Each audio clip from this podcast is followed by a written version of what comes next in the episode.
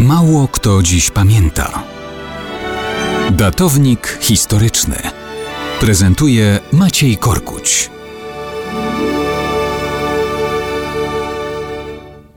Mało kto dziś pamięta, że 19 września 1657 roku uzgodniono traktat welawski, który można uznać za pruski Dzień Niepodległości. Wtedy to, po niemal 200 latach zależności od Polski, wybiły się na niepodległość Prusy Książęce, czyli to, co zostało z wielkiego niegdyś państwa zakonnego, któremu Polska przetrąciła kręgosłup i uzależniła od siebie po wojnie trzynastoletniej.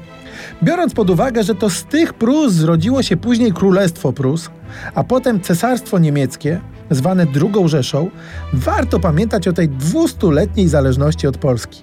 Historia pokazała, że w dziejach było albo, albo. Albo silna Polska i podporządkowane jej Prusy, albo silne Prusy tuczące się kosztem Rzeczypospolitej.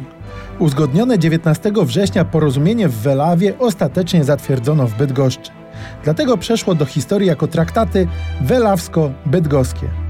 Zawierały zasady zrzeczenia się przez Polskę praw do Lenna Pruskiego. To był czas potopu szwedzkiego. Władca Prus zdradził wcześniej Rzeczpospolitą, opowiadając się po stronie króla Szwecji. Kiedy Polska z mozołem stawała na nogi, król Jan Kazimierz powrócił ze Śląska i zgodził się na układ z Prusami książęcymi, który ustawiał je przeciw Szwedom, ale nie za darmo. Pruski władca, elektor brandenburski Fryderyk Wilhelm i jego potomkowie z rodu Hohenzollernów uzyskiwali suwerenność w Prusach książęcych. Zastrzeżono przy tym, że po ich wymarciu Prusy wrócą do Polski. Elektor uzyskał także Lemborg Bytów w Lenno i Elbląg, o ile zdoła go samodzielnie wydrzeć Szwedom. Traktat podpisano. Elbląga Fryderyk Wilhelm nie zdobył ale dynastia Hohenzollernów, jak na złość, jakoś wymrzeć nie chciała.